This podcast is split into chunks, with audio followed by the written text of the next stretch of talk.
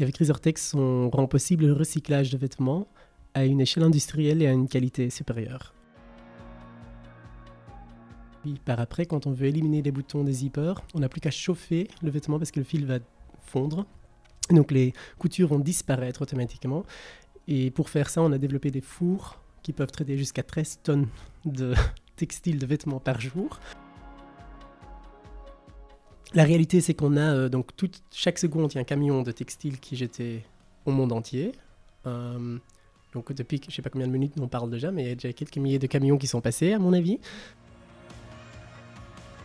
Et si votre business pouvait changer le monde? Je suis Stéphanie Fellen, entrepreneur, fondatrice de Smart to Circle, agence de conseil en stratégie durable. Business Impact, c'est un podcast où chaque semaine j'interviewe des personnalités inspirantes qui, à leur échelle, changent le monde grâce à leur business. Alors, dans l'épisode du jour, je vous propose de plonger au cœur du mode de pensée de Cédric Vanouk, fondateur de Resortex, l'entreprise belge qui a trouvé la solution au problème du recyclage textile. Alors vous allez voir, Cédric est passionnant par sa vision et surtout par son mode de pensée inspirant. Il a fondé Resortec pour répondre au plus grand problème de l'industrie textile, qui est de devoir recycler des vêtements qui en fait contiennent des objets autres que du tissu, comme par exemple des tirettes ou des boutons, ce qui rend la déconstruction du vêtement coûteuse et forcément pas rentable. Alors Resortex c'est quoi? C'est un fil euh, innovant qui se décompose au contact de la chaleur. Alors je ne vous en dis pas plus. Euh, avec Cédric, on a parlé de son parcours entre la Belgique et les Pays-Bas pour devenir ingénieur en design industriel. On a beaucoup abordé la question de la réflexion et de la pensée circulaire. Et on a parlé du business model de Resortech et des grands enjeux de recyclage et de l'économie circulaire. C'était vraiment passionnant. J'espère que cet épisode vous plaira. Si c'est le cas, comme toujours, ben, dites-le moi. Et puis surtout, surtout, surtout, partagez ce contenu autour de vous. C'est le meilleur moyen d'inspirer un maximum de personnes à changer le monde grâce à leur business. Je vous laisse découvrir notre conversation. Très bonne écoute.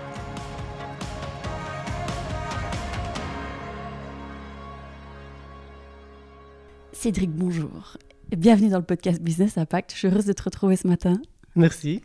on a euh, un petit peu du mal à trouver un endroit. Bon, donc, pour ceux et celles qui nous écoutent, euh, nous sommes au MAD à Bruxelles. Tu expliqueras peut-être après euh, ce que c'est. dans une toute, toute, toute petite pièce au sous-sol. comme ça, on est sûr de ne pas te déranger et, le son est bon.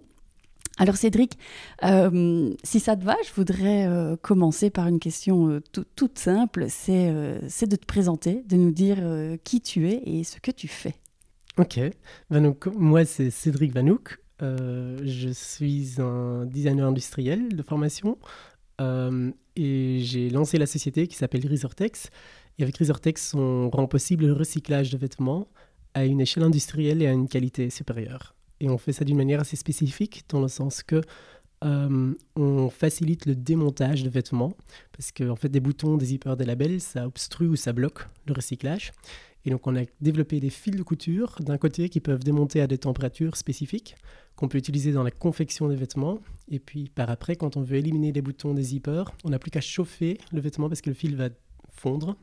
Donc, les coutures vont disparaître automatiquement. Et pour faire ça, on a développé des fours qui peuvent traiter jusqu'à 13 tonnes de textiles, de vêtements par jour. Les premiers fours avec une capacité de 1 tonne sont bah, placés ici à Bruxelles.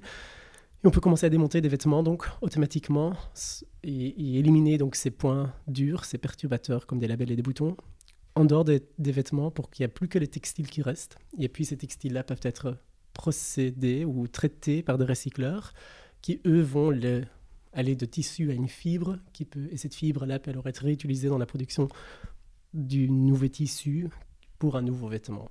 Ça, c'est en fait sur quoi on travaille. Ok, alors euh, euh, peut-être avant d'aller dans le, le, mhm. cœur du, du, du, projet, parce que j'ai plein de questions là-dessus, euh, qu'est-ce qui... donc tu, tu, es designer industriel, c'est ça? Mhm. tu, tu, as lancé quand Resortex 2017, on 2017. a lancé. Ouais. Je suis ingénieur design industriel, donc c'est un peu... Et tu, tu as... C'est quoi ton parcours pro? Euh, études et, pro. Mm. Est-ce que tu as, tu as lancé directement euh, Resortex euh, ou comment ça s'est fait? Ouais, donc en fait, j'ai j'ai fait une année en Belgique d'études supérieures à Saint-Luc, c'était architecture intérieure. Et après quelques mois, j'avais bien compris que c'était pas du tout pour moi. Pourquoi?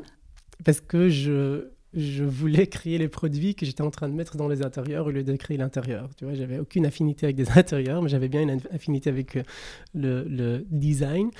Et, et, je voulais faire des choses d'une manière beaucoup plus pragmatique. Donc, je suis parti à Delft, donc aux Pays-Bas, où il y a une grande université d'ingénieurs, université technique, le TU Delft.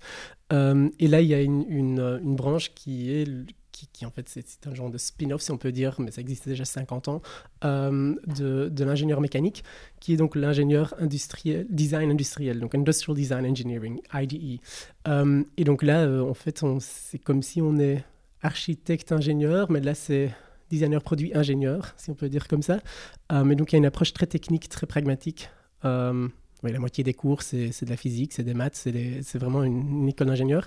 Euh, mais donc, avec une approche, oui, design. Et donc, ça, c'est ce que j'ai fait comme étude. Euh, en premier abord, euh, c'est là où j'ai été mis en contact avec l'économie circulaire, déjà en 2012. C'était une des premières universités à se connecter avec le Alma Carter Foundation.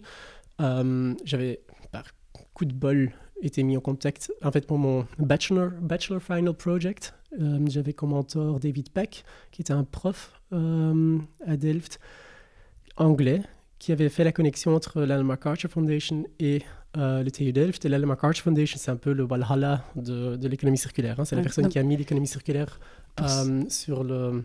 Oui. Là, sur le, plateau des discussions politiques et économiques, en arrivant, en mettant en parlant de l'économie circulaire, par exemple au World Economic Forum à Davos. C'est elle qui a vraiment ancré ça dans, dans la discussion aujourd'hui. Euh, et après ça, moi, je suis parti à Milan, où j'ai rencontré Vanessa, qui m'a très vite rejoint aussi dans l'aventure Resortex euh, pour faire du marketing euh, dans une école. J'ai terminé le master là. Et alors, je suis retourné en Belgique pour étudier à l'Académie d'Anvers, dans la mode.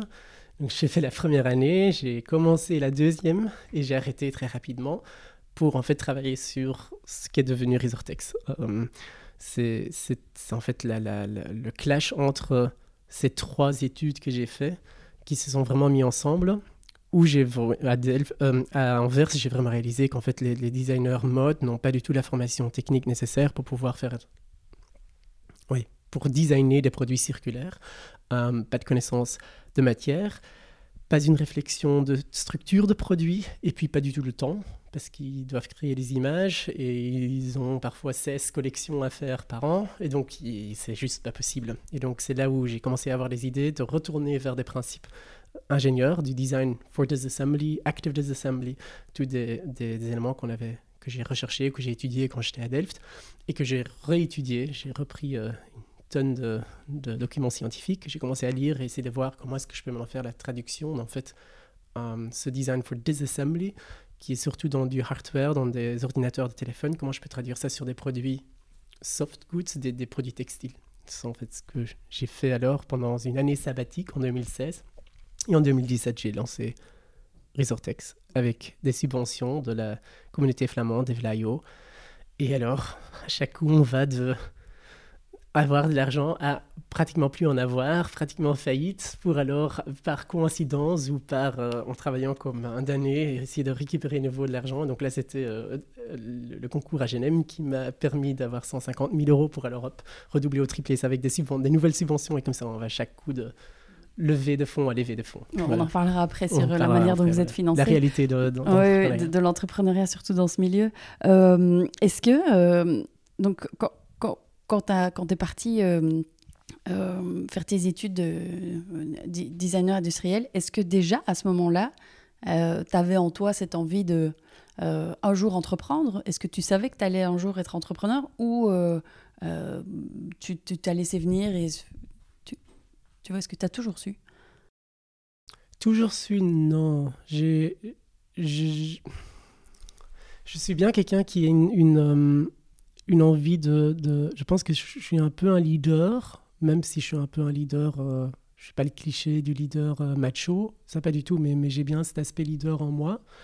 Et, euh, ce que mon frère, par exemple, a aussi complètement. on est des triplés d'ailleurs, donc, donc je. Ah, d'accord, donc il y en a trois comme toi. Mon frère et ma sœur, parce qu'on a le même âge, on, est nés au même moment. Donc, c'est, donc quand je fais des, des, des connexions comme ça, c'est parce que on, devrait pouvoir. Tu vois, c'est normal qu'on a les mêmes, euh, le, même, le même caractère, par exemple. Euh, mais, euh, mais vraiment être entrepreneur, non. Mais bien, oui, leader et, une quête vers la perfection, ça j'ai bien toujours eu. En tout cas, surtout au partir du moment que j'ai fait mes études supérieures, j'étais, j'étais, je poussais tout le temps plus loin, plus loin, plus loin. Et ce côté euh, économie circulaire, avoir un impact positif sur le monde avec un business, est-ce que c'est aussi quelque chose qui t'anime euh, depuis, depuis longtemps ou c'est quelque chose qui, qui t'est venu pendant tes études en, découvrant l'économie circulaire à, l'université ou est-ce que tu, tu tu avais déjà quelque chose comme ça en toi? C'est un mix, je pense, d'une éthique de base que, que tu as grâce à ton éducation, je pense, de tes parents, de ce que tu as vécu, etc. Donc, donc euh, des, trucs très bêtes, hein, mais tu vois, euh, Moi, je suis incapable de jeter des, des, produits plastiques dans une simple poubelle parce que j'ai jamais connu ça quand j'étais enfant. Donc, quand j'allais en Italie, que je voyais que quand j'habitais à Milan, qu'en fait, il y avait une poubelle à ce moment-là, euh, moi, ça, ça me ça me perturbait énormément. il y en avait deux, pour le papier et pour le reste. Mais, mais ça me perturbait énormément de tout jeter dans un box noir. Ça, ça me faisait. Mais justement parce que ça sort complètement de ton comfort zone, parce que tu n'as jamais connu tout avoir jeté dans une poubelle, tu vois. Euh, donc il y a cette genre d'éthique de base cette, cette, mode de, fonctionnement que tu ne crois pas, allez, qui n'a pas l'air d'être super différent des autres personnes. Ce qui est bien, c'est qu'au moment qu'on commence à comprendre le, pouvoir de, quand on développe des produits, la responsabilité que ça engendre, le pouvoir qu'on a euh, comme designer, euh, là, on commence à, chez moi, ça, ça a débloqué quelque chose. Et puis, ces principes de, ça a commencé avec le create to create très vite dans mon cas, l'économie circulaire, parce que par coïncidence, j'étais mis dans le bain euh, des, des, early adopters de, l'économie circulaire. Là, les choses commencent vraiment à, à, se connecter. Puis ça se met en route. Et alors, c'est pratiquement... Euh, tout a l'air absurde. Si, si, par après, quand tu connais ces principes-là, et tu, tu, vas par exemple à la chimie d'Anvers et qu'on voit comment on traite des matières qu'on jette et qu'on. Ça a l'air complètement absurde. Quand on, on, parle de, de, euh, de, de, produits de luxe et qu'on moi, j'avais déjà, quand j'étais à Milan, c'était du marketing, mais j'avais fait j'avais une thèse sur, j'avais justement fait ma thèse sur l'économie circulaire dans le luxe pour voir si c'était possible, si le marketing devait changer ou pas. Et je voulais faire ça sur des produits, des produits, euh, des accessoires de cuir, des sacs à main, etc. Et que je faisais des interviews avec des, personnes. Les gens me prenaient pour un fou en pensant que je voulais faire démonter ou, recycler, euh, que j'étais en train de réfléchir au recyclage d'un sac à main Gucci ou, Hermès, par exemple. Quand ils disaient, mais non, c'est la durée de vie, et moi, ça m'avait complètement, je trouvais ça complètement absurde absurde. J'aime quelque chose, mais non, un sac à main, euh, même Hermès, euh, la hanse peut se casser et il faut pouvoir la réparer plus facilement. Et le truc a été fabriqué d'une telle façon que c'est irréparable pratiquement, ou qu'on a occupé une demi-journée à essayer de débloquer, de, démonter un, zipper euh, d'une pochette à l'intérieur d'un sac. Ça me, mais, moi, je viens avec cette approche de l'optimisation d'assemblage, l'optimisation du désassemblage, plein de principes d'ingénieur. Tu rentres dans un univers de luxe, dans des, des produits accessoires, tu vois que le truc a été fabriqué, euh, c'est très joli, mais, mais c'est pas du tout efficace. Euh, le luxe n'est pas efficace naturellement non plus. Donc, il y a, une certaine absurdité dans cette industrie qui, doit rester parce que ça fait part du, cœur de cette industrie. Mais c'est ça que je veux dire, simplement qu'on voit, dès qu'on a c'est comme si on a une nouvelle paire de lunettes et qu'on voit les choses un peu différemment. Et puis, il y a des choses qui, qui ressortent. C'est comme si ça fait ressortir des absurdités autour de nous. Euh, je comprends. Et, à ton avis, qu'est-ce qu'il faudrait pour euh, donner plus de lunettes euh, et pour pouvoir plus et mieux voir? Parce que les personnes que tu interviewées, j'imagine, n'ont pas de, de une mauvaise volonté particulière, tu vois, de faire des produits qui sont pas éco-conçus. Il y a pas, ils se disent pas le matin, tiens, je vais faire un produit qui est pas éco-conçu, tu vois. Euh, je pense qu'ils veulent, veulent, bien faire. Par contre, il n'y a pas cette, euh, euh, comme tu dis, cette, cette, cette, cette paire de lunettes. ces personnes-là l'ont pas. Qu'est-ce qu'il faudrait pour, pour, pour, conscientiser beaucoup plus? Parce que je crois que il faut pas grand-chose pour avoir ce déclic. Et une fois qu'on l'a, du coup, on voit tout ce qui ne va pas, tu vois et on peut avoir le déclic, et c'est là aussi un peu que le, le Resortex a commencé. J'avais un ami euh, qui, euh, j'ai vu euh, il y a une semaine à Munich, c'est un Espagnol qui étudiait aussi à l'Académie d'Anvers, qui a été arrêté justement parce qu'il trouvait qu'il était en train de créer plus de déchets qu'autre chose. et c'est quelqu'un qui avait une formation depuis ses humanités, aussi une formation artistique. et lui se sentait complètement incapable de, gérer cet aspect écologique, avec les connaissances artistiques que cette personne avait, euh, il n'avait pas la possibilité ou la capacité de. C'est pas la capacité intellectuelle, hein, c'est vraiment le, avoir les, les, euh, les, tools, en fait, les, les, les, ustensiles en main pour pouvoir euh, créer des produits qui ne sont pas des déchets. Euh, au moment qu'ils sont juste fabriqués. Et il y, a, un aspect d'ouvrir de, les yeux aux gens, et ça on peut faire avec euh, différentes choses. il y a des, des, reportages qui font ça très bien. Hein, euh, c'est souvent euh, des choses là que les gens sont choqués, et puis et leurs yeux s'ouvrent. Et puis souvent il y a un manque de, de bagages, souvent techniques, pour pouvoir agir d'une manière systématique. C'est ça surtout. C'est les gens, et c'est ce qu'on voit dans l'industrie aussi, hein, on va utiliser de la matière recyclée. Et puis, mais, ça, c'est pas, pas parce qu'on utilise la matière recyclée que pour ça, le produit même est recyclable. Donc, on, a des, même des grosses sociétés, hein, on va utiliser des ocean plastics pour faire des sneakers. finalement, le sneakers qu'on a fabriqué est encore plus le gros problème que l'ocean plastics qu'on a, qu'on a, qu'on a pêché en dehors de, de, de la mer. Parce qu'au moins, le ocean plastic était un filet de pêche c'est une matière qu'on peut facilement recycler. C'est par exemple un nylon euh, 6 euh, qu'on peut euh, facilement euh, dans, un système éconil récupérer et en faire des filaments pour, pour, pour, faire des sneakers avec. Mais les sneakers, il y a de la polyuréthane en semelle qu'on a collé, et puis encore un lining d'une autre matière. Et puis le truc, si ça se termine dans l'océan, ce qui peut, hein, parce que le produit n'a pas été fait, n'a pas été conçu pour pas terminer dans l'océan, on a en fait transformé un truc dans quelque chose encore pire, avec l'idée qu'on a fait bien. Euh, et ça, pour moi, c'est juste un manque de, de, de, bagage technique, de, de, de compréhension de, de, matière, de structure, d'avoir une approche systématique et de vraiment regarder vers, le, le cycle entier, avoir une, vue sur la supply chain. Et, quand on parle de ça, les gens ont souvent peur, ah, c'est complexe. Mais il y, a une structure, une complexité, c'est. Oui, pour moi, ça, n'est pas angoissant.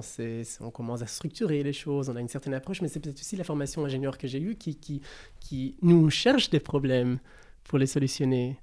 Euh, c'était par exemple un gros problème que j'avais à l'Académie d'Anvers quand j'étudiais là. C'était, moi, je venais d'une école d'ingénieur, j'avais développé des produits, donc moi, je pensais, bon, design, euh, c'est facile, hein.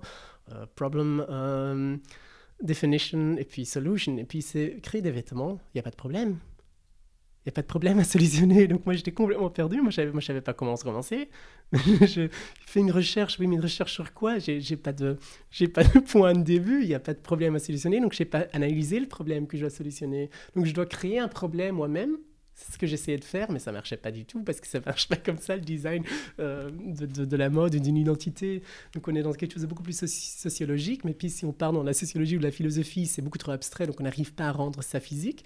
Et donc c'était, moi ça m'a pris six mois avant de comprendre comment je pouvais designer un vêtement, purement parce qu'il n'y avait pas de problème à solutionner. Donc, et donc c'est cette, euh, oui, cette approche de, de, de oui, cette angoisse du public général ou d'une grande majorité des gens l'angoisse qu'ils ont envers la complexité, qui pour moi est souvent un problème.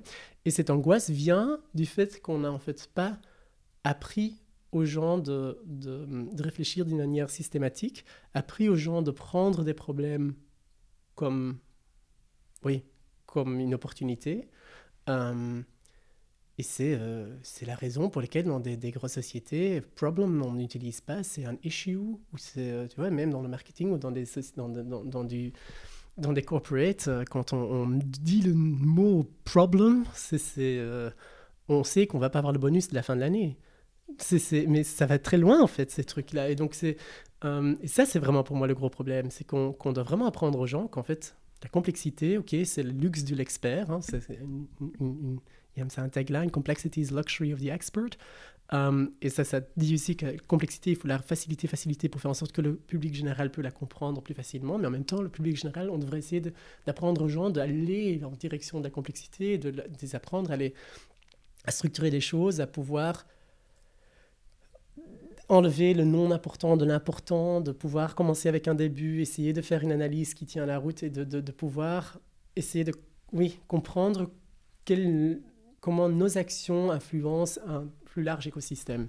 Euh, et donc oui, ça c'est pour moi le, ouvrir les yeux aux gens. Ça c'est on, est très bien, allez, très bon à faire ça, mais c'est, donner aux gens les, les ustensiles et les, les, moyens pour faire quelque chose et pas se sentir complètement euh, submergé, là, je pense qu'on a quand même encore du travail. Hmm. Alors, tu parles de, de, problèmes. Euh, moi, j'aime beaucoup ce mot aussi. Euh, mais je, je, crois que c'est aussi peut-être ton tempérament entrepreneurial qui aime les problèmes. Euh, un entrepreneur aime les problèmes. On kiffe les problèmes. Moi, j'adore les problèmes. J'adore trouver des solutions aussi, donc je comprends. je voudrais que, du coup, que tu puisses expliquer. Alors, j'en arrive à, au concept de Resortex. Ça, mhm. Tu l'as un petit peu expliqué en début d'interview.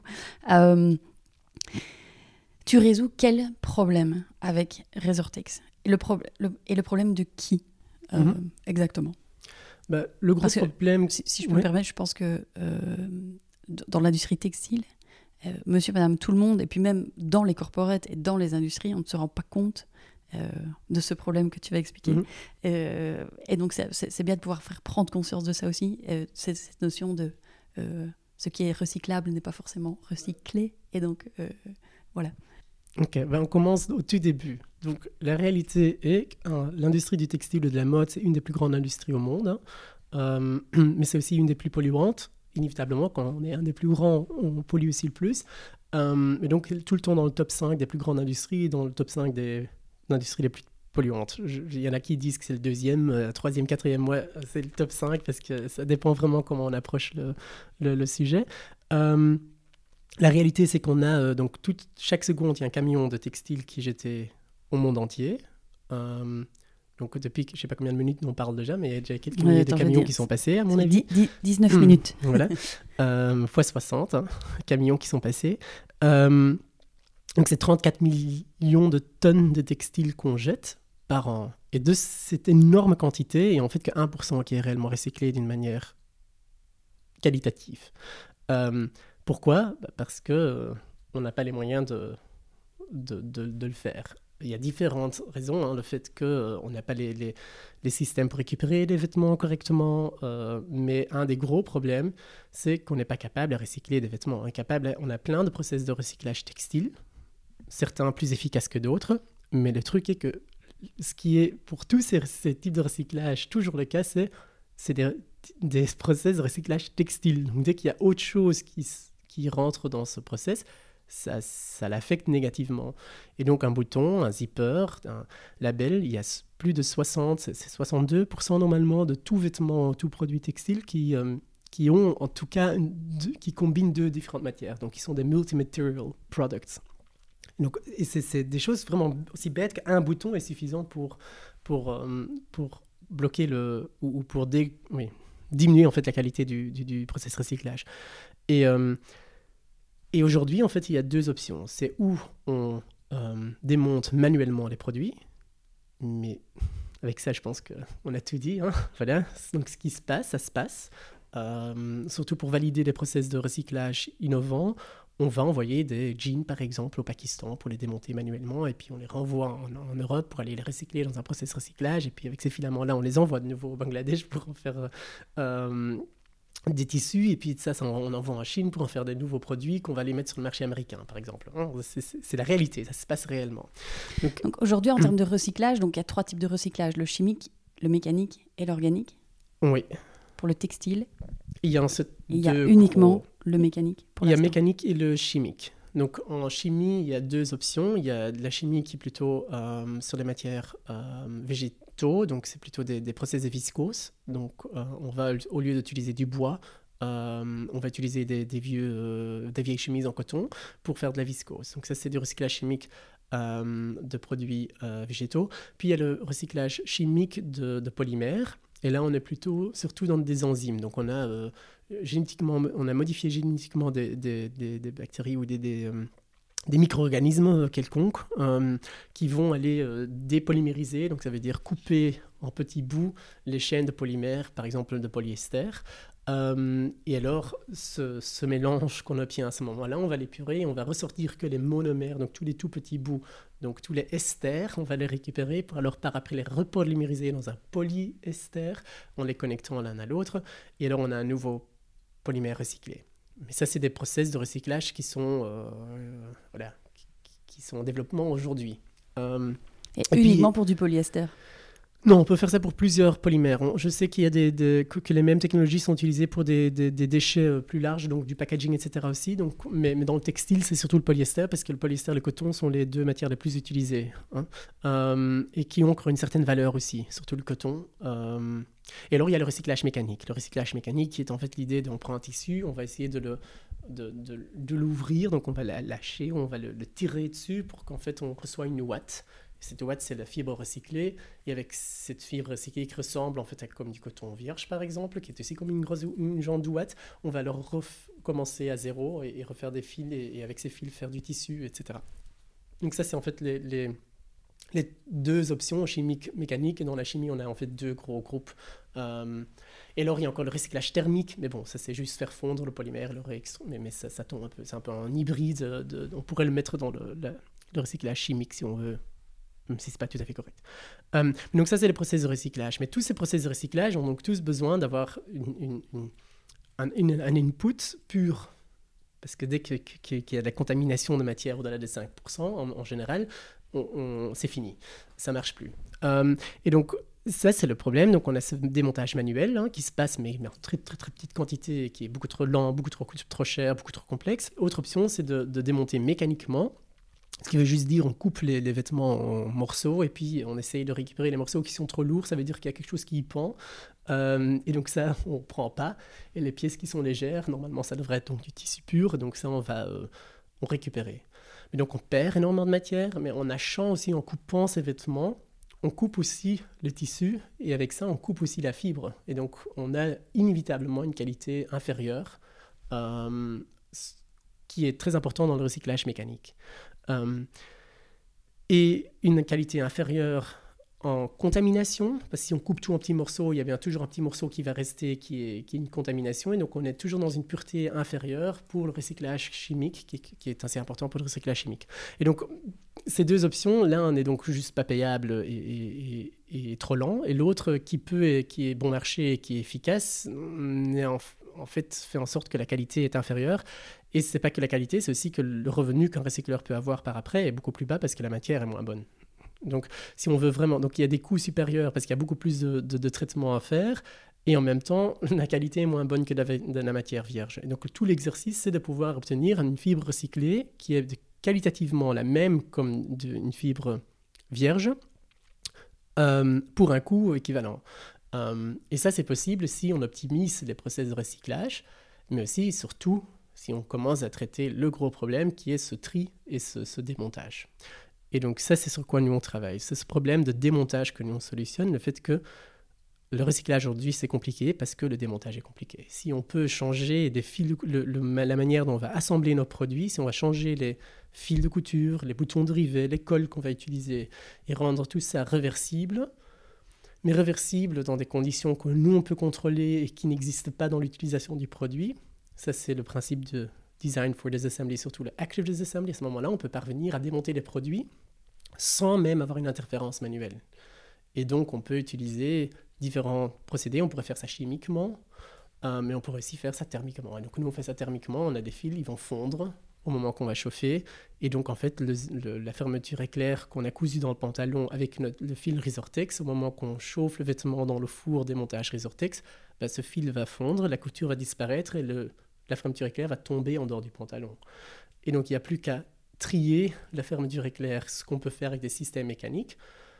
Et c'est le zipper complètement. Donc, il n'y a pas deux dents qui restent encore dans le textile parce qu'on n'a pas cassé la fermeture éclair en coupant le vêtement. On a juste démonté la pièce en entière, qui est beaucoup plus facile à reconnaître, et donc ressortir du flux textile, et on garde que le textile qu'on n'a non plus pas endommagé, parce qu'en fait on n'a pas coupé ce textile, on l'a gardé dans la plus grande forme possible tel qu'il était dans le vêtement.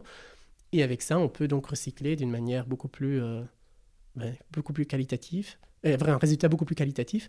Et quand on se combine avec des, des, process de recyclage super poussés, comme on a maintenant une collaboration avec, avec Purify Recycling, qui est de Concordia Textiles, une société belge, ensemble avec une technologie américaine, on parvient à avoir 65% du vêtement d'origine qui ressort dans la fibre pratiquement avec la même qualité, avec 5% de différence en longueur, euh, qui ressort à la fin de la ligne de démontage et de recyclage. Aujourd'hui, on a 15% dans le recyclage mécanique classique, on a 15% qui ressort à une qualité inférieure qu'il faut mélanger avec la matière vierge. Donc on, est sur un, on joue sur un tout autre niveau, on a 65% qu'on peut utiliser pur fibre recyclée sans devoir mélanger avec de la fibre vierge versus 15% qu'on doit encore toujours mélanger avec la fibre vierge. Donc il y a, il y a déjà 85% de, de, matière qui est jetée aujourd'hui normalement, qui là, on n'est plus qu'à... Euh, euh, donc c'est 35 mmh. environ euh, pour cent. Et on n'a plus besoin de fibre vierge, ce qui a un, impact économique, mais aussi un impact écologique, parce que la fibre vierge consomme beaucoup plus d'eau, il y a à nouveau des pesticides et tous ces trucs-là, euh, ce qu'on n'a pas besoin dans cette forme-là. Et dès qu'on est dans des efficacités pareilles, on est aussi dans des efficacités pas que écologiques, mais aussi économiques, ce qui fait en sorte que pour le recycleur, c'est beaucoup plus avantageux. Euh, on a un revenu qui tient la route, la matière, donc les marges que chacun de ces stakeholders a est, acceptable, ou même assez. Dans, notre cas, on est même moins 11% moins cher que le process aujourd'hui, parce que souvent ces recycleurs traitent surtout des déchets industriels, donc des découpes, euh, parce que ces vêtements, c'est trop compliqué, on n'a pas envie d'aller au Pakistan démonter manuellement, donc on prend tous les trucs dans lesquels il n'y a pas de boutons. Euh, mais même ça est donc plus cher que d'importer des tissus, euh, des bouts de tissus de la Chine euh, c'est plus cher que de démonter des vêtements qui sont en Europe et de les recycler.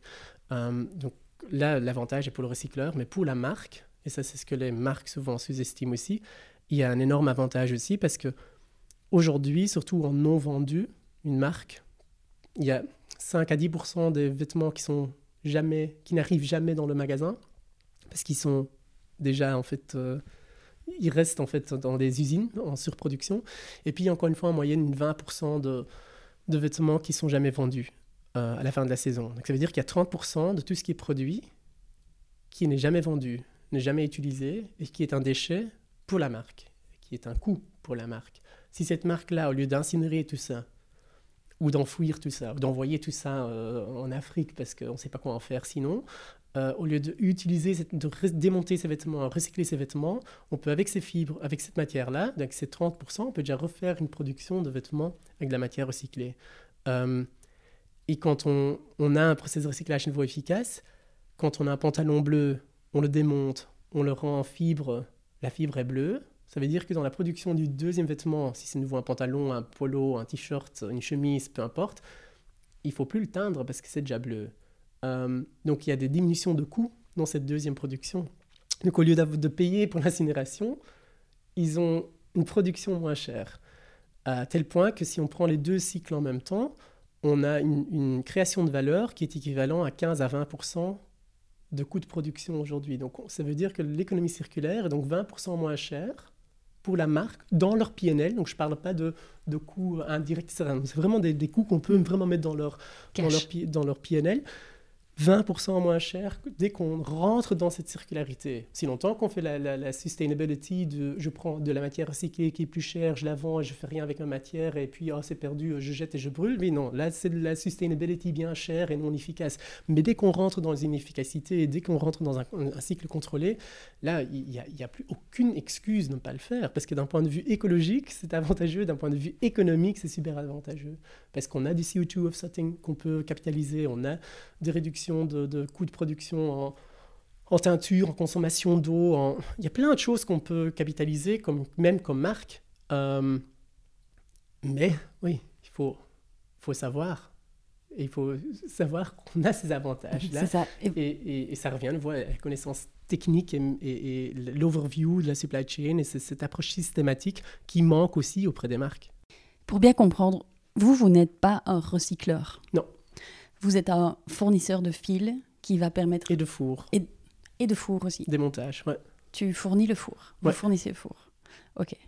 Euh, comment tu as fait pour euh, démarrer? Donc on est en 2017. Mhm. Euh, tu, tu, as ton problème en tête. tu trouves ta solution, c'est Resortex. tu commences par quoi? Tu es tout seul, tu es deux, tu, tu, vous êtes plusieurs, tu t'associes, euh, tu, tu, tu, es chez toi dans ta chambre, dans, dans, ta cuisine et tu dis je, je, Ok, je vais, je vais faire un fil. Et tu fais quoi? Tu commences par où? Tu commences à valider. Ça, c'est la, la meilleure chose qu'il faut. Quand on veut commencer, c'est peut-être le type que je vais donner à la fin. Le, le- c'est. Moi, j'ai suivi un programme aussi, alors Yes Delft, qui est l'incubateur du, du TU Delft, donc de l'université, l'incubateur des spin-offs en fait de, TU Delft. Et ils avaient des programmes, et un programme s'appelait euh, The Validation Lab. Et euh, en fait, ce qu'il faut faire quand on commence, mais même chaque fois qu'on lance un nouveau produit, donc même si on commence de scratch, hein, à chaque coup, dès qu'on fait quelque chose de neuf, il faut valider tous ces, euh, ces préjugés ou ces assumptions. Donc, donc, quand on fait un truc, on a toujours des, euh, des, des, des idées ou des, des principes ou des, des bases du, du concept qui sont fondées sur rien. Qui sont fondées sur moi, je pense que c'est comme ça. Des Et donc ça, hypothèses. il faut les définir. Donc, il faut aller définir quelles sont les most riskiest assumptions. C'est le principe dans ce procédé, c'est quelles sont les most riskiest assumptions pour mon business, ou pour mon concept, ou pour mon idée, ou pour mon innovation. Et puis, tu les, si tu es, honnête avec toi-même, tu sais très bien que ça, j'ai jamais validé, j'ai jamais checké. euh. Donc, tu, les notes. Et alors, tu te donnes, dans ce, programme-là, c'était chaque semaine, il, fallait revenir, on devait définir trois most riskiest assumptions, et le lundi prochain, il fallait venir avec les réponses sur ces trois most riskiest assumptions, et il fallait redéfinir de nouveau trois most riskiest assumptions, et ça on faisait durant un programme, je pense, qui prenait quatre mois. Euh, et ça, c'est ce qu'il faut faire quand on lance sa société. C'est est-ce qu'on peut coudre avec des fils? Tout, tout, tout, tout début, c'était est-ce qu'on c'est, est-ce qu'on pourrait coudre avec des fils qui, qui font la plus basse température? Ben, Validons. Donc, je vais sur Alibaba chercher, demander à des Chinois des samples de filaments avec des températures de fusion très basses. Je prends peu n'importe quoi parce que le but, c'est que de valider si on pourrait potentiellement coudre avec. Je prends ces filaments. Ces filaments, c'est naturellement pas des fils. Ça n'existe pas des fils de couture avec ces températures-là. Donc, je, je les mets dans une machine à coudre. J'essaie de coudre avec. J'arrive à coudre 3 cm, suffisant pour dire que je sais faire 3 stitches. Donc, oui, on devrait pouvoir coudre potentiellement. Et est-ce que je peux les démonter? Euh, Oui, je dois chauffer ça. Comment est-ce que je pourrais m'en faire? Ça Je vais au bricot chercher euh, un heat gun. Ensemble avec ma mère, elle tient le tissu, moi le heat gun, je démonte le truc, je dé- démonte et je dis, bah oui, le principe fonctionne. Donc, most riskiest assumption du- de l'innovation du concept, de base, base, base, base, base, et validé. Par après, il y a encore un boulot énorme de redéfinir la matière, développer. euh, Est-ce que ça va se vendre? Est-ce qu'il y a des gens qui veulent bien acheter ça Mais donc, d'un point de vue technique, tu as, des choses à valider, et d'un point de vue de vente aussi. Donc, tu vas en contact avec des euh, sociétés de matelas, avec des, des gens qui sont dans le vêtement, euh, et tu vas parler avec des gens, tu vas leur demander.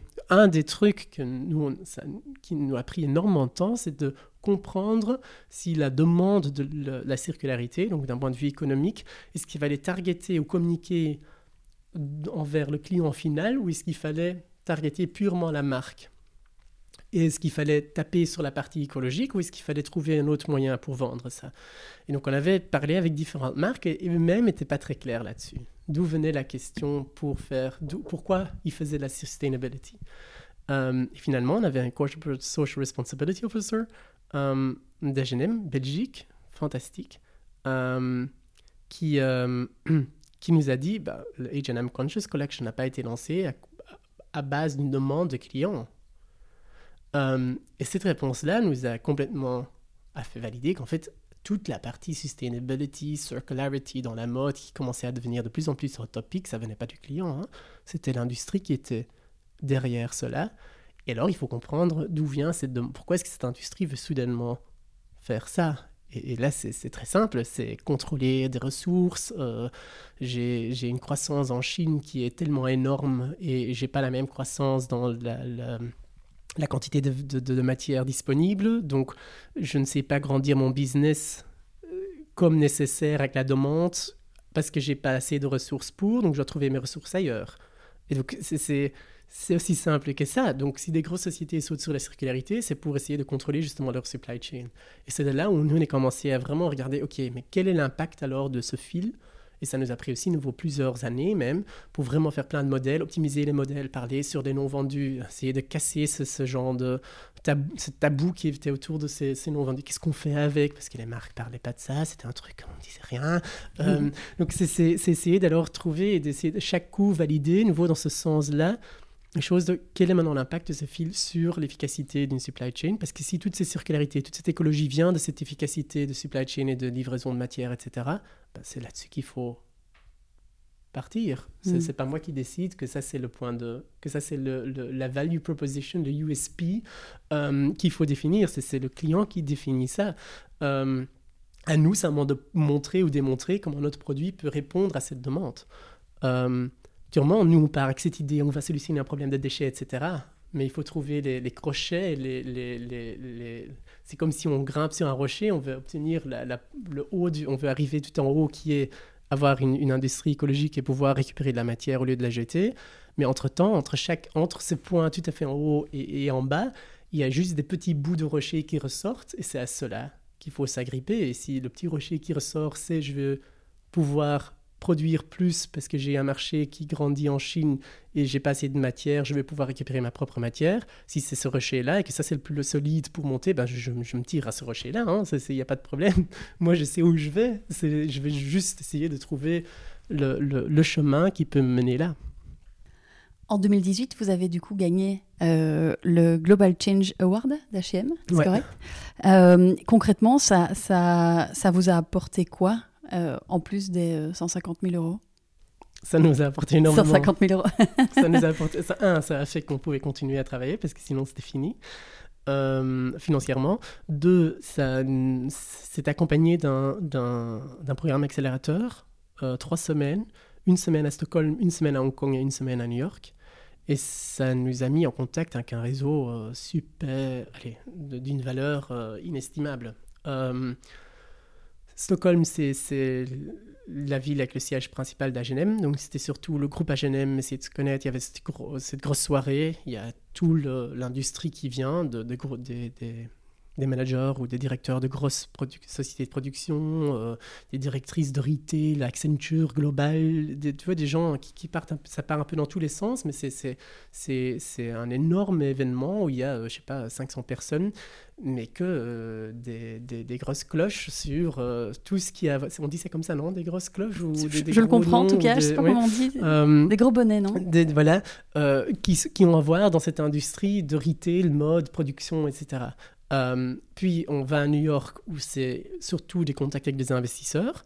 Et puis on va à Hong Kong où c'est toute la partie sourcing, production, euh, des grosses sociétés de production qui viennent parler sur leurs procédés, euh, tu vois, des, Crystal Group qui, qui produisent, ou, qui, produisent, je sais pas, un tiers ou la moitié de tous les jeans qui sont, qui sont vendus au monde entier. Ce sont des, mastodons. On va visiter SQL Group qui, qui, est aussi une, énorme société de production complètement verticalement intégrée, qui ont leur propre champ, qui, qui, comment, le coton arrive en du champ et on, voit toutes les machines l'un derrière l'autre de qui, qui va jusqu'au fil, le fil qui est tricoté, le tricot qui devient qui est un tissu qui est coupé, qui devient finalement un polo. Hein. Euh, et on roule autour dans un bus et il y a plein de petits. Zaventem aéroport est plus petit que, que, l'usine de, de à Guangzhou. Mais on a visité ça. Nous, on a vu ça, on, comprend de quoi on, parle maintenant et quelles sont les, les, rapidités avec lesquelles on coule, les, les capacités auxquelles on, produit. Euh, oui, ça, ça nous a euh, appris énormément de choses et, mis en contact avec énormément de gens. Et qu'est-ce qui vous a fait gagner, tu crois, ce prix? Moi, j'étais déjà en contact avec H&M avant. J'avais été mis en contact via via. Et euh, j'avais fait l'explication de sur quoi je travaillais. Le truc fonctionnait pas encore vraiment, mais le concept était là. Et c'était une problématique sur laquelle il travaillait. On, on, la marque, on n'a pas du tout une image écologique, mais au sein du groupe Agenem, donc il y a plusieurs marques, et dans le groupe même, il y a un véhicule qui existait alors déjà, et c'est au moment qu'ils ont commencé aussi le Global Change Award qui était fait par la fondation, mais au sein du groupe Agenem même, il y avait un véhicule qui travaillait sur toute cette partie circulaire déjà. Euh, c'était géré par Laura Coppen, qui est maintenant chez euh, Zalando. Euh, et eux avaient une vision qui, allait très loin, qui était très pointue.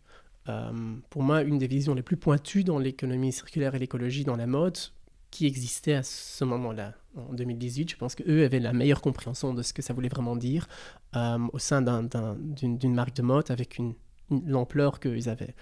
là, maintenant, il y a d'autres groupes qui les rattrapent, mais eux étaient vraiment là, la pour moi, oui. Forefront, même si c'était pas visible depuis l'extérieur. Donc, ils comprenaient très bien sur quoi moi je travaillais. le, démontage actif, ils avaient, ils avaient bien compris et ils voyaient quel était le potentiel. Et ce qu'ils cherchaient justement avec le Global Change Award, c'était de ces idées avec un haut potentiel, mais qui n'allaient en aucun cas dans le, dans le stade où ils étaient pouvoir lever des fonds parce qu'il n'y avait pas assez de, il y avait, avait rien qui il y avait pas de, de, business model derrière parce que le, il n'y avait pas encore eu le temps de valider ça en fait. Euh, et donc je tombais, je pense, j'ai eu la chance de, vraiment tomber en plein mille dans le, target et le goal et le, la vision qu'ils avaient avec ce concours. Et en parlant de financement, donc tu, tu, tu, tu as ce prix de 150 000 euros en 2018. Mhm. Du coup, ça te permet de tenir un petit peu euh, jusqu'à une récente levée de fonds. Ouais, C'est correct? Oui, donc on a avec ça fait euh, des, des levées des subventions. On a pu embaucher William, qui a commencé à travailler sur les fours des montages. Euh, donc ça, on a tout pu faire avec ces, concours. Puis on a encore gagné d'autres concours comme Textirama Foundation et euh, the European Social Innovation Competition, qui à chaque coup nous ont aidés à chaque coup euh, arriver plus loin et toujours euh, plutôt au bon moment parce qu'on avait bien besoin d'un peu. et puis on arrive au moment maintenant, hein, 2000, 2020, fin 2020, début 2021, où oui, fin 2020, en fait, on savait que là, il faut vraiment faire une, première levée de fonds. Euh, et donc, on, a levé presque un million d'euros en avril 2021. Et Félicitations. Merci. Euh, nous voyons une combinaison de subventions et, de prêts convertibles euh, dans ce cas-ci. Et, et, là, maintenant, on sait qu'en fait, fin cette année, début de l'année prochaine, on doit nouveau lever. Mais ce qui se passe en, fait à chaque coup, c'est que le montant qu'on lève double. Donc on a, on avait levé euh, un bon 500 000 euros au total, subventions, etc., euh, au moment juste avant de, commencer, les prix, les concours, etc., avant de commencer la levée de fonds. La levée de fonds, c'est un million, donc on, est, on a un million 5, un million, un million 4 pour être complètement exact qu'on a levé jusqu'à jusqu'à présent. Euh, là, donc, on doit lever 3 à 4 millions. Donc à chaque coup, ça, ça double. Pourquoi faire? Pour... Il sert à quoi cet argent? Doubler l'équipe, euh, faire du stock de fils et euh, construire le four continu qui donne une capacité de 13 tonnes au lieu de 1 tonne par jour et qui sera placé chez Purefy. Euh, et donc ces trois trucs-là, oui, on a besoin de et vendre. Donc l'équipe va donc doubler l'équipe. Il y a la plus grosse partie de l'équipe. Maintenant, c'est on est presque tous des ingénieurs. Hein. Il y a 80% euh, d'ingénieurs dans l'équipe Resortex. On est à 10. Euh, et, euh, et, là, ça va doubler, mais ça sera surtout des, vendeurs et des, project managers et des customer happiness managers et tous ces trucs-là pour justement commencer à, pousser l'adoption de la solution. Le fil, vous le fabriquez ici? Il est fabriqué en, en Europe, je vais dire comme ça, dans le sens qu'il y a une partie qui est faite en Italie, il y a une partie qui est faite en, en Espagne, il y a une partie qui est faite, deux parties qui sont faites en France.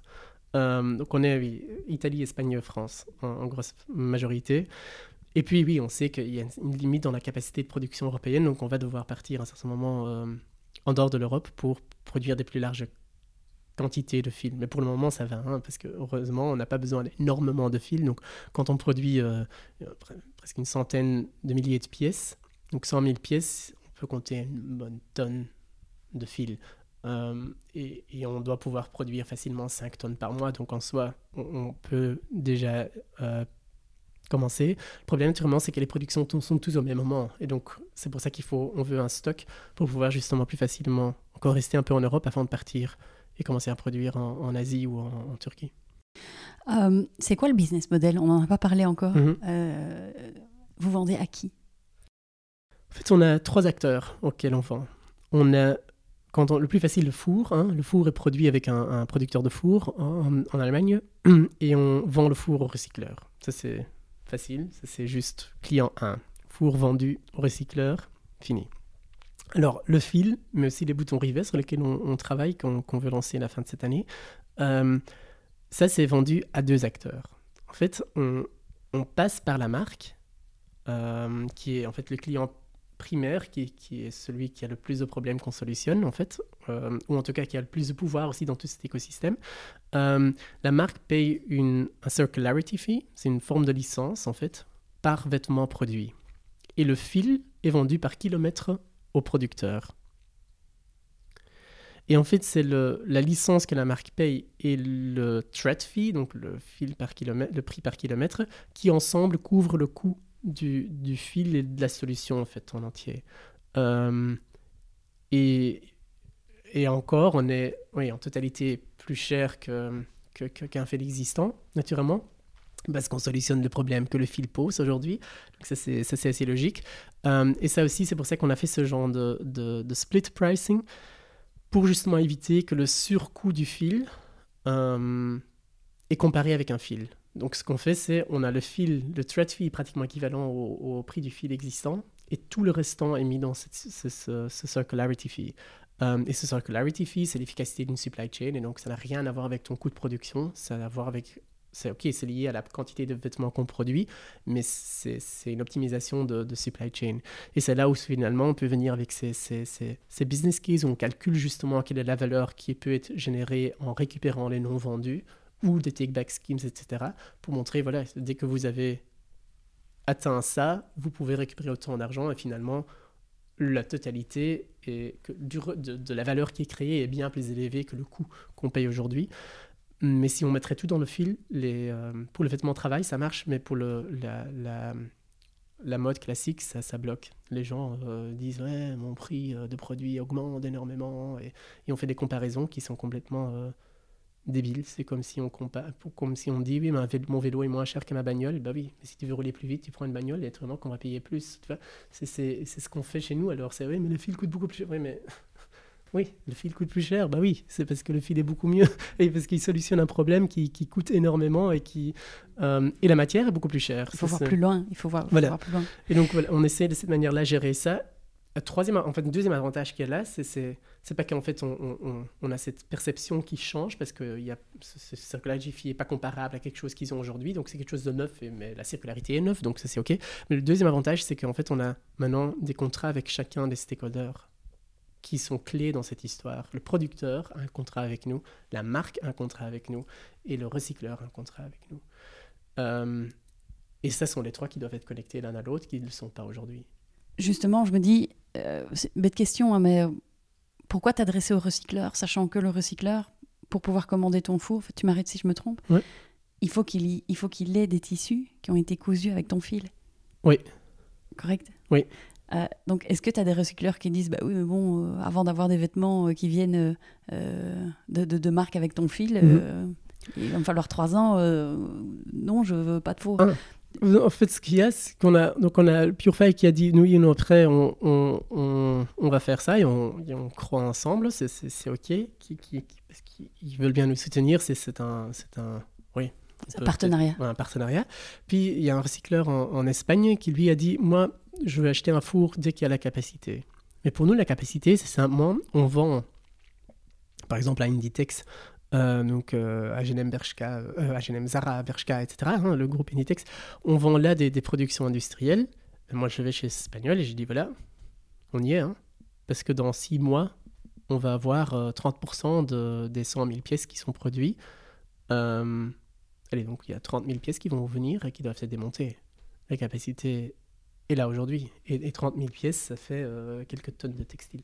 Et aujourd'hui, vous avez ces, clients-là euh ben, on, est on a 25 de ces grandes marques qui, qui valident le, le, procédé et on est justement maintenant dans cette transition où on essaye d'arriver à des contrats euh, de grand volume. le but, c'est qu'on signe ça maintenant encore que, et que, c'est capitalisé l'année prochaine. Mais ce qu'on a besoin pour pouvoir justement lever nos millions de début de l'année prochaine, parce que sinon on va pas y arriver. Donc ça c'est tout l'exercice maintenant, c'est de un prouver aux marques que tout fonctionne avec le, batch oven qui est donc euh, opération, qui, fonctionne, donc ils viennent, ils voient que ça fonctionne et puis on dit voilà maintenant on va implémenter ça. On a tous les business cases, on a donc tous ces exercices économiques qui sont prêts aussi pour prouver quelle est la où peut-on obtenir plus de valeur. Donc on sait par exemple que le jean c'est moins efficace qu'un chino. Euh, que dans certains cas, c'est beaucoup plus efficace d'aller d'un pantalon à un polo, au lieu d'un pantalon à pantalon. Techniquement, euh, les deux sont possibles, mais d'un point de vue économique, il y a moins de matière, par exemple, dans un t-shirt ou un polo. Et, euh, ça, permet en fait de faire plus de produits avec moins de matière. Et donc, on peut, il y a plus de revenus à, faire parce que deux t-shirts, versus. Allez, ça, dépend vraiment du produit, le prix du produit, tu vois. Donc, donc il y a, y a un, y a un moment où ça devient plus intéressant, il y a un moment dans la certaine quantité où c'est moins intéressant. Mais donc tous ces trucs-là, on commence à, connaître et on peut vraiment montrer des business cases super optimaux. Il, y, en a un qu'on avait fait, euh, c'était 1,30€ par produit produit euh, de valeur. Dans la, mais et c'était un case sur 100, ben, 100 000 pantalons qui devenaient donc 30 000 euh, euh, polos. Donc sur les 130 000 pièces, chaque 130, pour, sur les 130 000 pièces recalculées, la valeur qui était créée, c'était 1,30€. Et, et, le produit coûtait 4 euh, euros, allez, 5 dollars en, production. Donc on est sur une, réduction de coûts, d'optimisation de, de, supply chain qui, qui, est énorme.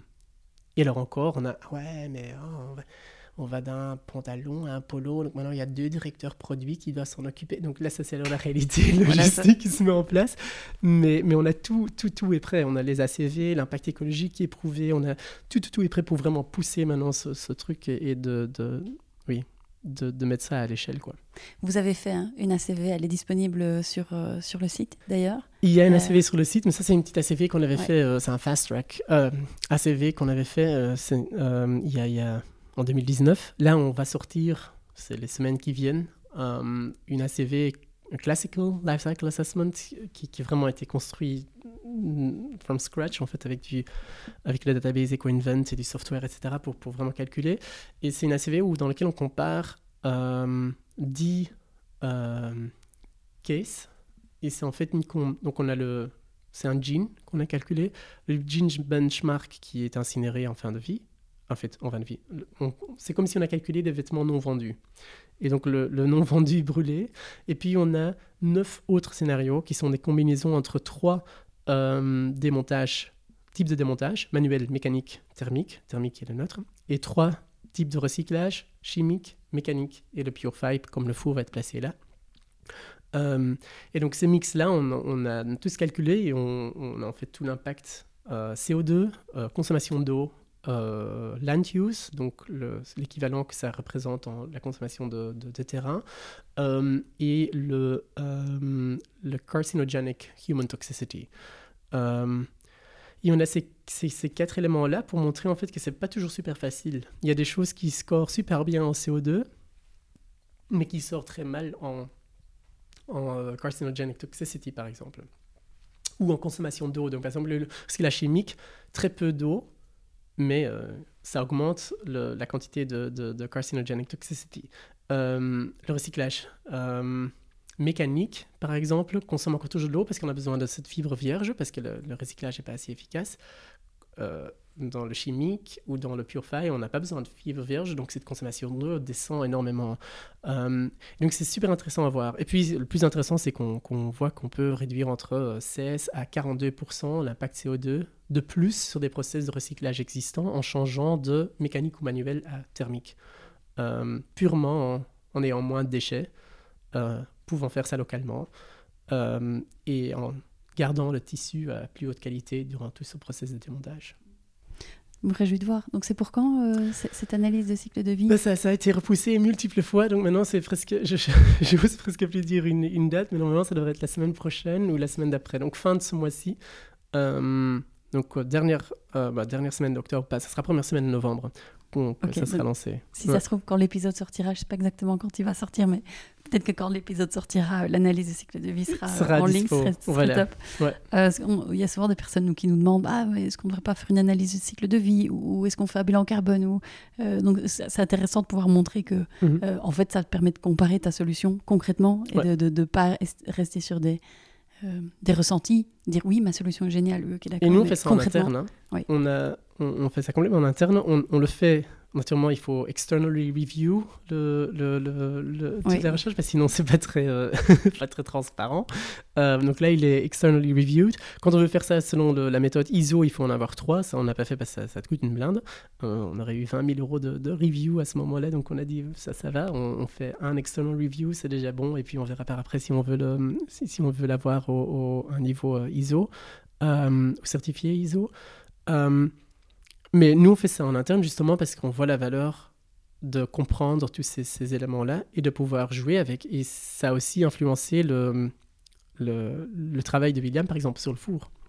Le four qui est maintenant un cycle complètement fermé, euh, qui réutilise continuellement sa température, a une consommation, parce qu'il y a de l'eau dans le système aussi, mais une consommation de 15 litres par jour pour démonter une à 13 tonnes de, vêtements, c'est rien.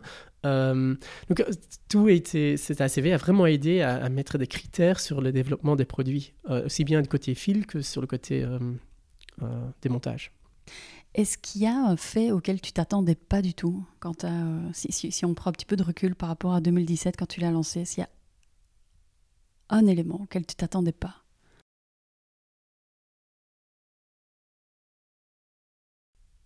C'est une bonne question. Euh,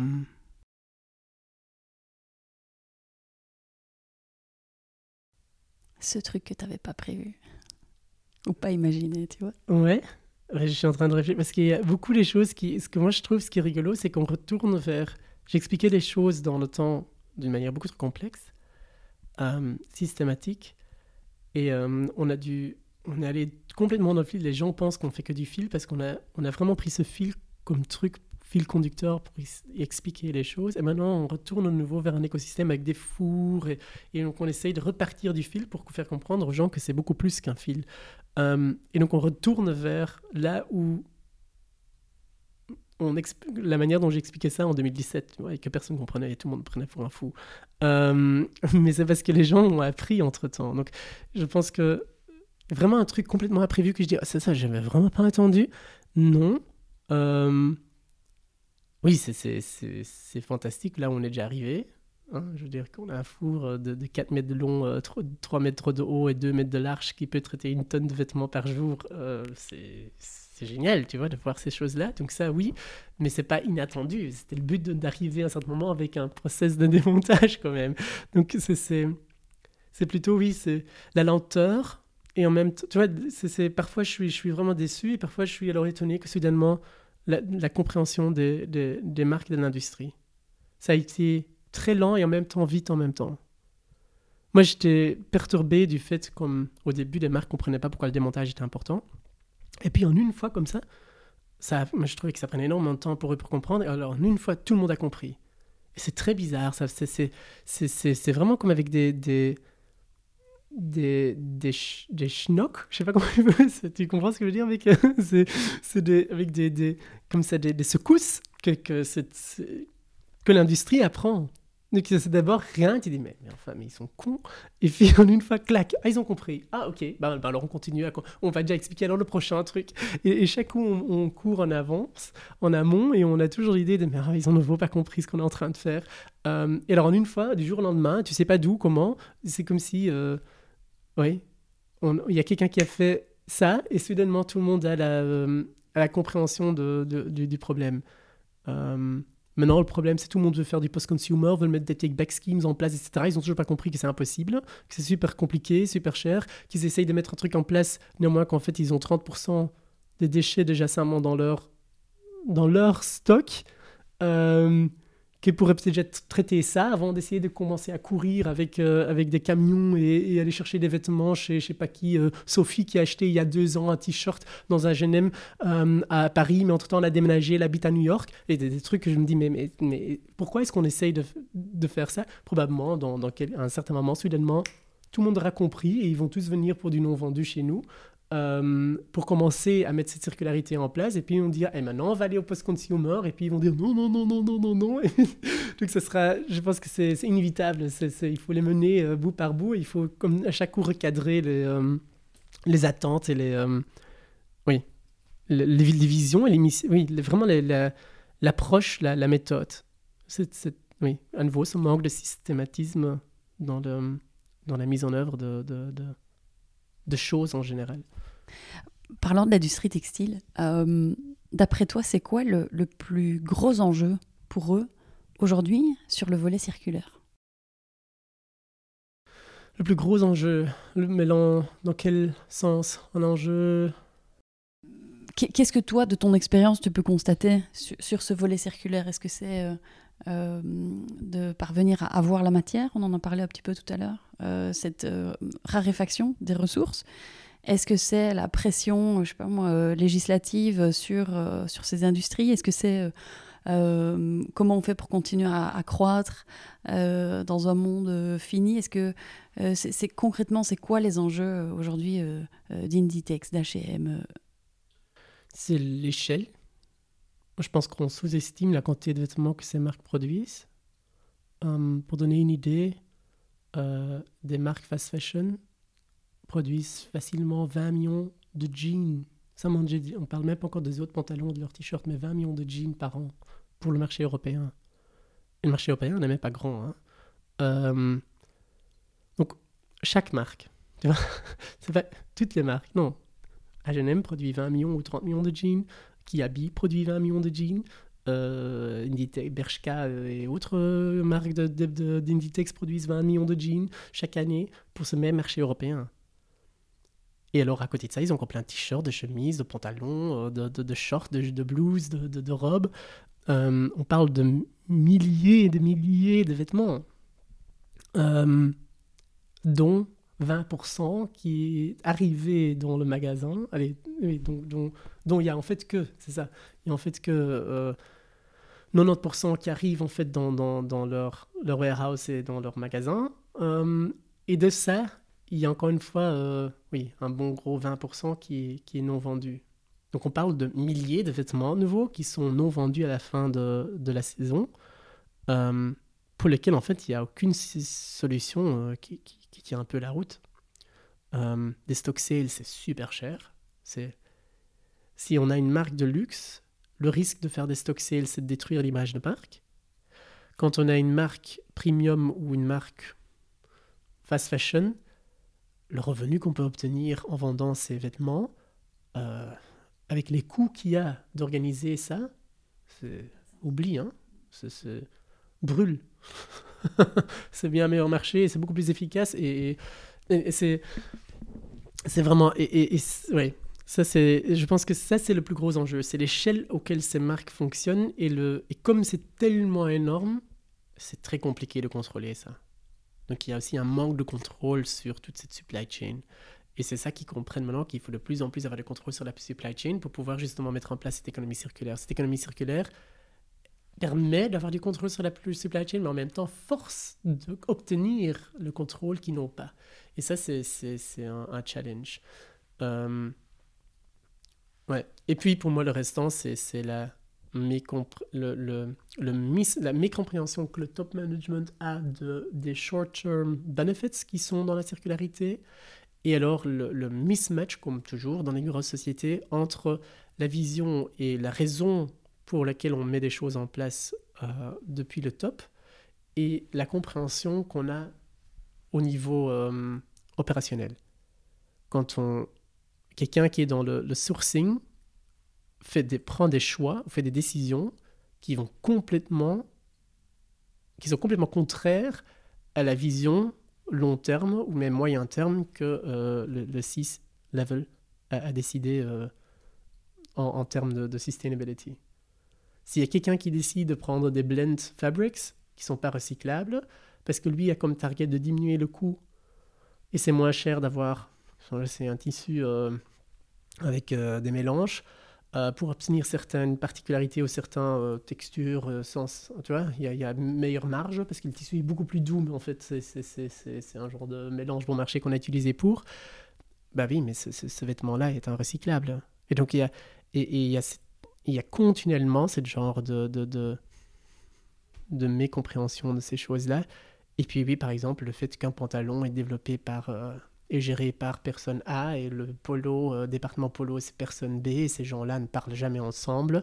Euh, et maintenant, euh, si on veut faire la circularité, qui a une efficacité qui peut obtenue d'un point de vue C-level, ça a l'air d'être super logique de dire bon, avec ces, vieux, ces pantalons vendus, on va faire des polos. Là, on a le plus d'efficacité économiquement, ça, ça marche le mieux. On va pouvoir réinvestir ça dans la, dans la transition circulaire sur d'autres produits. Et puis en réalité, tu vois qu'en fait, c'est pratiquement impossible parce qu'il y a deux personnes qui doivent collaborer ensemble, qui n'ont en fait pas envie de collaborer mais c'est pas parce qu'ils s'aiment pas, c'est simplement parce que leurs KPI ne sont pas mis en lien pour pouvoir favoriser ça. Euh, parce qu'il n'a pas envie de s'occuper de 20 000 polos, parce que c'est beaucoup trop peu et ça n'aide pas à avoir son bonus. Et l'autre peut produire 100 000 pantalons, tu vois. Donc il y, a vraiment ce genre de. Ouais. Des aspects pareils que, que, que tu as juste envie de tirer une balle dans la tête parfois. Cédric, si tu avais une baguette magique, tu ferais quoi?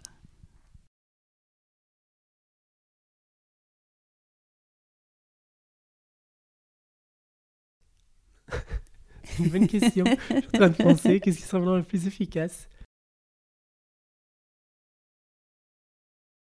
À part lever 150 millions, là, tout de suite. oui, ça, c'est, ça serait une bonne option. Non, je pense que c'est... Euh,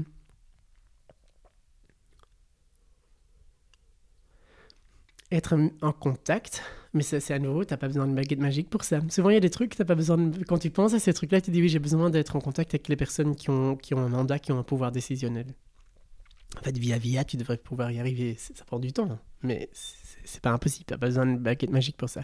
Puis, je veux pouvoir influencer les gens et convaincre des gens je pense qu'en soi, j'ai déjà pu convaincre, les, nous, en général, Resortex, a déjà pu convaincre certaines personnes, parce que sinon on ne serait pas arrivé là où on est. Donc on n'a pas besoin d'une baguette magique pour ça non plus. Tu si on peut faciliter et rendre ça plus vite, c'est peut-être ça. La baguette magique, c'est de pouvoir arrêter le temps. Comme ça, nous, on sait prendre le temps pour faire ça. C'est peut-être encore la meilleure. Euh, voilà, arrêter le temps, j'aime beaucoup. pouvoir acheter du temps. Euh, alors Cédric, on arrive doucement à la fin, euh, à la fin de, notre échange. Euh, je voudrais te poser deux questions que je pose toujours aux invités du podcast. tu l'as tout petit peu évoqué tout à l'heure.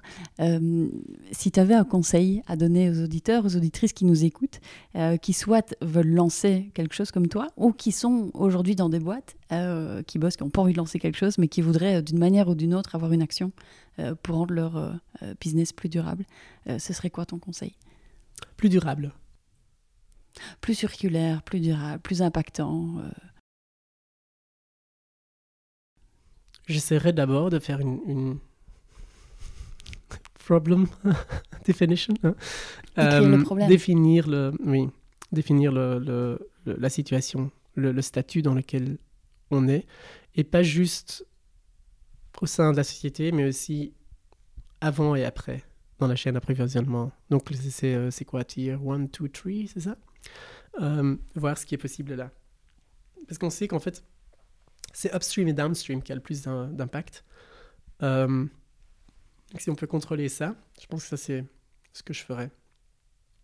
Essayer de vraiment mapper ça et puis monétiser ça directement. Ça, c'est un truc que j'ai vraiment appris. en fait, pendant un, training de, de, de sales, euh, chez Brightbees.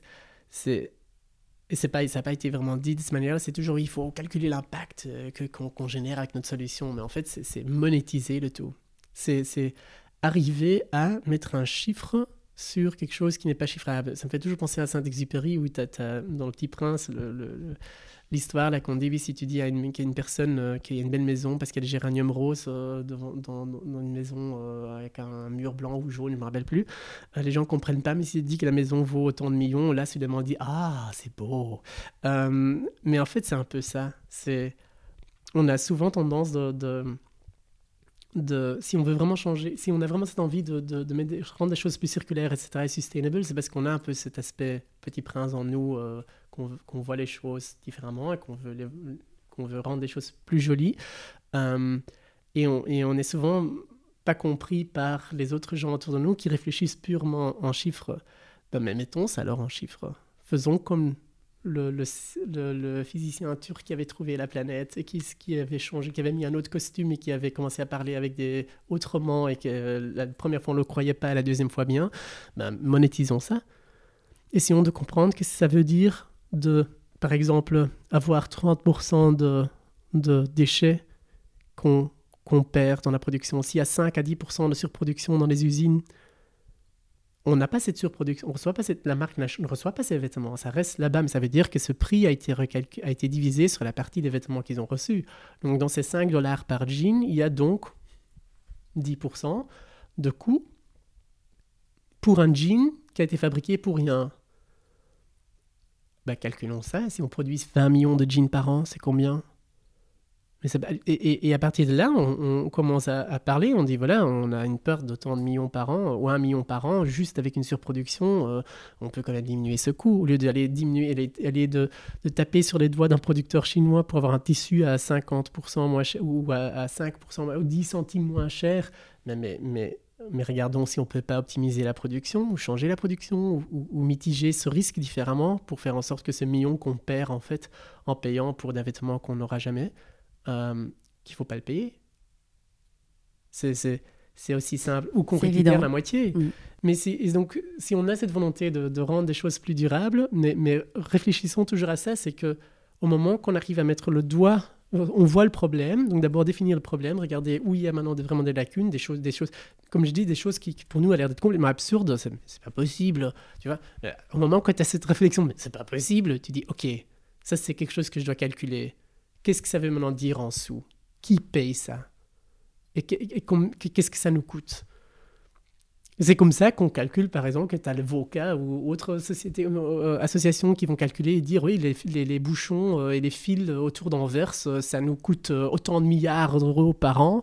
Ben oui, c'est, ils calculent simplement, ok, quel est le salaire annuel de, personnes en moyenne, combien de temps ils sont dans les bouchons, combien de gens, voilà, c'est autant de millions, déjà simplement salaire, et puis des retards de livraison, donc ils font la même chose, ils monétisent pour alors dire à la politique, les gars, euh, mettez un pont, hein, parce que ce pont coûte euh, quoi un milliard, et nous on est en train de payer 20 milliards par an de, de, coûts en général dans la société.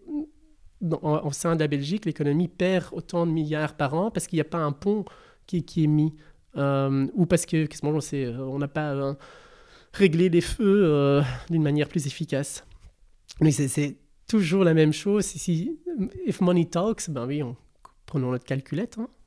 Mm. Et, donc, oui, je pense que ça, c'est le truc. C'est arrêtons de parler de ah oui, c'est l'écologie, c'est beau, c'est pour. C'est pour parce que je c'est pour mes enfants parce que c'est pour la baleine qui euh, qui sinon a un, qu'est-ce que moi je un toboggan euh, en plastique dans le ventre mais non Ça fera pas bouger. Ça, c'est peut-être bien pour le marketing de mm. montrer une baleine euh, sur une vidéo. Après, tu mets bam, une chaussure derrière parce que c'est avec du ocean plastic. Très bien, mais c'est du marketing cheap. Ça sert à rien. Mm. Parlons de. Si on veut vraiment changer les choses, ben, utilisons notre, notre intelligence, utilisons les, outils qu'on a pour, pour, pour faire comprendre aux gens qui sont durs d'oreille euh, de quoi il s'agit réellement. Merci, très bon conseil. Euh, dernière question, Cédric. Est-ce que tu aurais un livre ou plusieurs euh, que tu as lu récemment et que, qui t'ont marqué, que tu aurais envie de partager aux auditeurs et aux auditrices? Il y, a, il y, a, un livre que je viens d'acheter qui est Exponential. Je ne l'ai pas encore lu, mais ça s'appelle Exponential. Et j'étais à la fondation BMW. Il y avait un event à Munich il y a deux semaines maintenant. on faisait part du Response Accelerator avec Unternehmer Et et le gars, l'écrivain, est venu parler. Et il a parlé de, de, des innovations comme ils peuvent grandir exponentiellement. Mais en fait, c'est lié à la décroissance, la, la, décroissance du coût pratiquement exponentiel. Et ça, c'est quelque chose qui, euh, en français, on appelle ça la courbe d'expérience. Je ne sais pas si c'est dans le livre parce que je ne l'ai pas encore lu, mais la théorie de la courbe d'expérience est super intéressante. Euh, et super liée aussi à l'économie circulaire dans le sens que normalement, tout devrait diminuer en coût, parce que l'expérience qu'une industrie génère, donc quand on a une nouvelle innovation, un nouveau produit, au fur et à mesure, le coût par kilo ou par entité euh, ou unité devrait diminuer au fur et à mesure, surtout si on met ça sur une graphe logarithmique.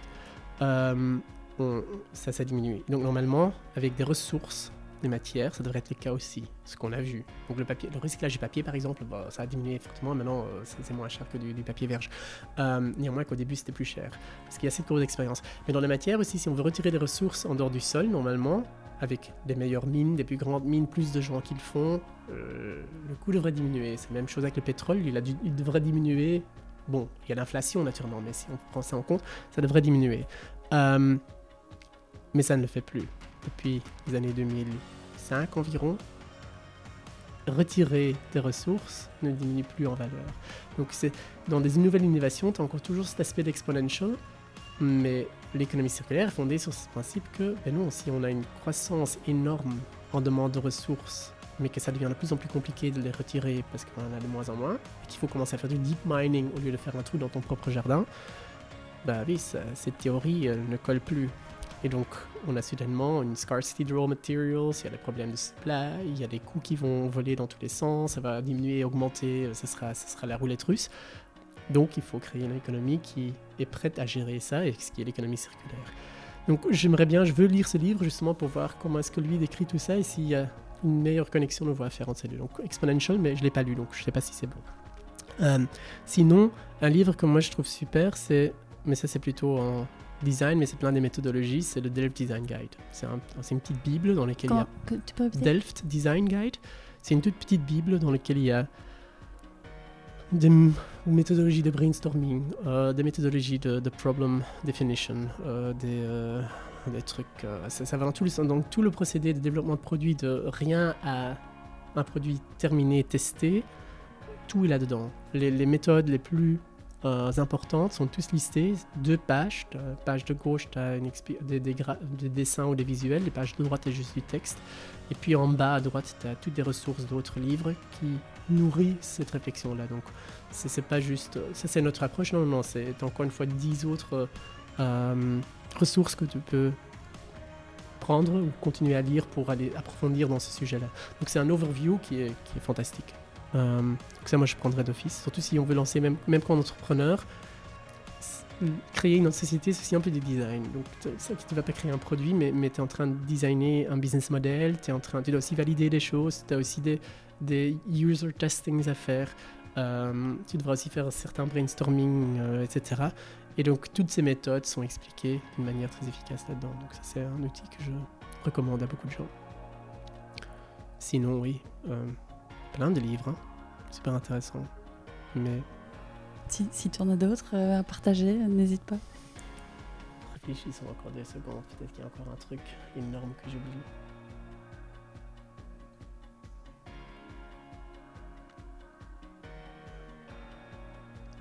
Il y a Nicolas Holt, je pense que ça s'appelle. Et ça s'appelle. Le livre, c'est. Douglas c'est du marketing et euh, cultural strategy, ça c'est le nom. Si on veut utiliser comment des grandes marques sont devenues des grandes marques. Et c'est l'idée en fait que le, marketing aussi c'est une stratégie. Donc au lieu de juste dire oui euh, j'ai une baleine et puis je montre une chaussure qui est faite avec du ocean plastics, hein, tu vois ça, mm. c'est bon storytelling, mais à part ça, ça ne va pas créer une énorme marque parce qu'il n'y a pas un fond énorme, bien que L'idée, c'est que si on veut valoriser le marketing, il faut taper dans un phénomène social, culturel.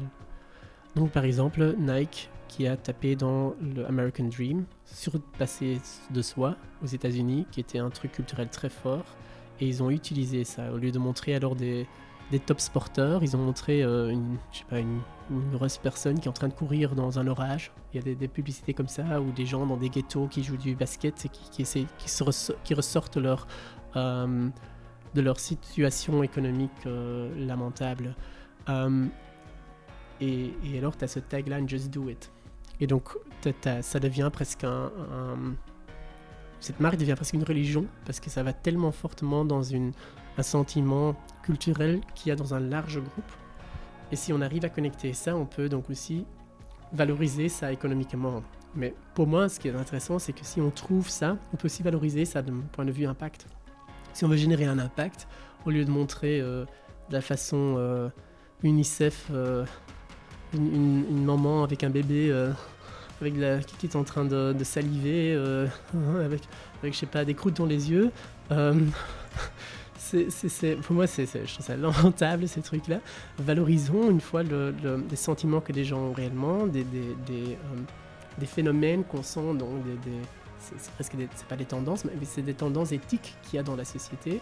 Si maintenant c'est vraiment le climate strike et tous ces éléments-là, si on approche ça d'une manière intelligente, on peut vraiment valoriser ça et, taper dans ce groupe de gens et, créer une forme de, religion. Ben, c'est comme ça que tu as, une Greta Thunberg qui devient finalement une, marque en elle-même. Bien sûr. Euh, et donc ça, c'est un livre qui m'a ouvert ça. ça, ça, permet de, de, pas, allez, de, reconsidérer le marketing quand on a une, cette stratégie culturelle. C'est pas toujours facile à appliquer. Il y a des, projets où c'est plus facile à faire que, d'autres, mais c'est juste bien savoir qu'il y a ce que si on en, on en- on- on engraine le, storytelling, l'identité, la stratégie d'une marque dans un, phénomène culturel, qu'on a quelque chose de beaucoup plus fort. Ce que Vivienne Westwood a fait avec euh, les punks, c'est ce que. euh, je sais pas, plein de, des exemples qu'on peut montrer comme ça. euh, Oh, l'exemple de Nike est très parlant, c'est hein. très parlant. Euh, et, et une fois qu'on a compris ça, on voit, ah, c'est pour ça que ça marche. Parce qu'en fait, euh, les vêtements de Vivienne Westwood, ils sont pas super bien coupés, ils sont pas toujours super confortables, les, les mélanges de tissus sont parfois. oh mais, mais, mais elle tape dans. Elle tapait. Maintenant, c'est. Aujourd'hui, c'est- c'est. C'est plus que c'était. Mais c'était au moment des années 80 qu'elle était vraiment euh, là, parce qu'elle représentait vraiment cette, cette fureur euh, anglaise. euh, contre l'establishment euh, à ce moment-là. Donc dès qu'on comprend, dès qu'on a lu ce livre, on commence à, vo- à voir ça. Et je pense que, au fur et à mesure, en regardant de plus en plus, j'espère qu'on va utiliser ça nous aussi.